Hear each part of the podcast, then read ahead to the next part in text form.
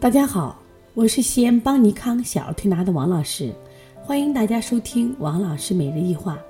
今天我分享的主题是一则新闻的题目啊，叫新一轮病毒来袭还无特效药。今天呢也是打开电脑，哎，电脑就推送了这样一条新闻，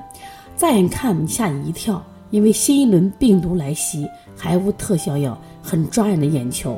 那我当时就想，哎呀，最近又有什么病毒了？然后呢，我就点进去看，那么前面呢他都没有写，光写了小孩现在发烧呀、拉肚子呀，啊都很严重，所有人都很紧张。那最后呢，在结尾的时候是轮状病毒。其实看到最后的时候，我的心已经静下来了，因为是轮状病毒。轮状病毒它一定不是一个新型的病毒，它不是新型病毒，它可以说是新一轮病毒来袭，但它不是新型病毒。那么它无特效药，本身病毒的疾病都无特效药，所以我想这是标题党啊，别把大家吓着了。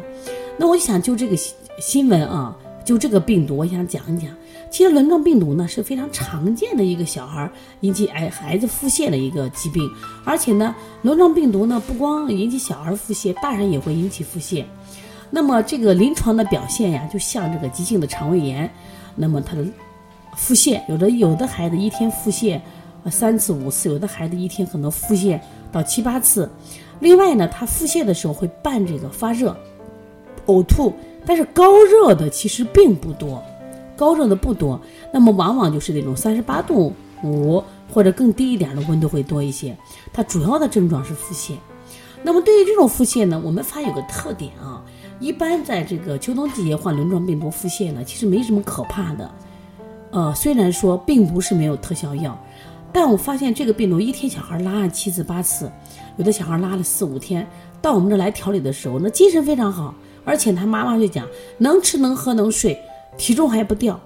那对于这种腹泻，我们害怕吗？其实不要害怕，不要害怕啊。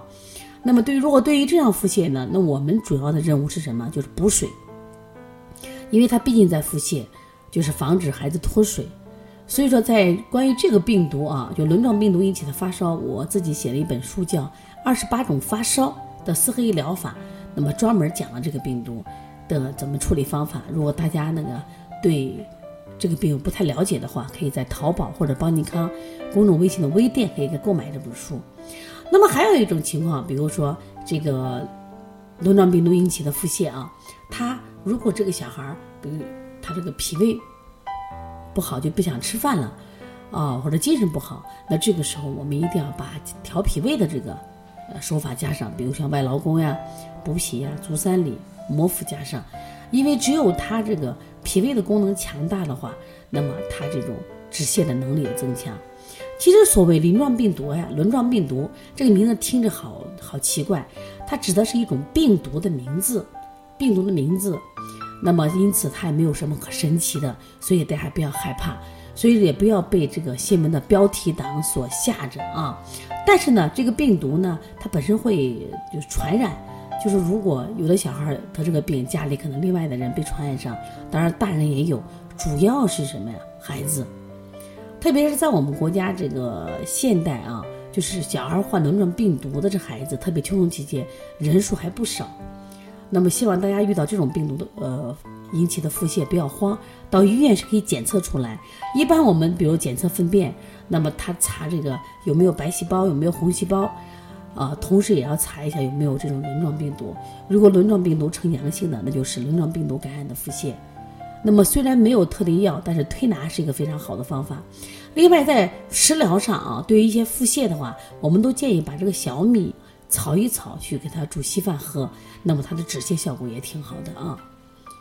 哦，如果大家呢在生活中也遇到这样的疾病啊，不太懂的话，可以直接拨打我的电话幺三五七幺九幺六四八九。如果想咨询邦尼康三月一号的开店班，以及我们的小儿推拿辩证提高班、小儿推拿这个基础班。还有我们月底啊即将举行的鼻炎腺样体视力培训课程，那么你可以加我们的微信号幺七七九幺四零三三零七和我们联系。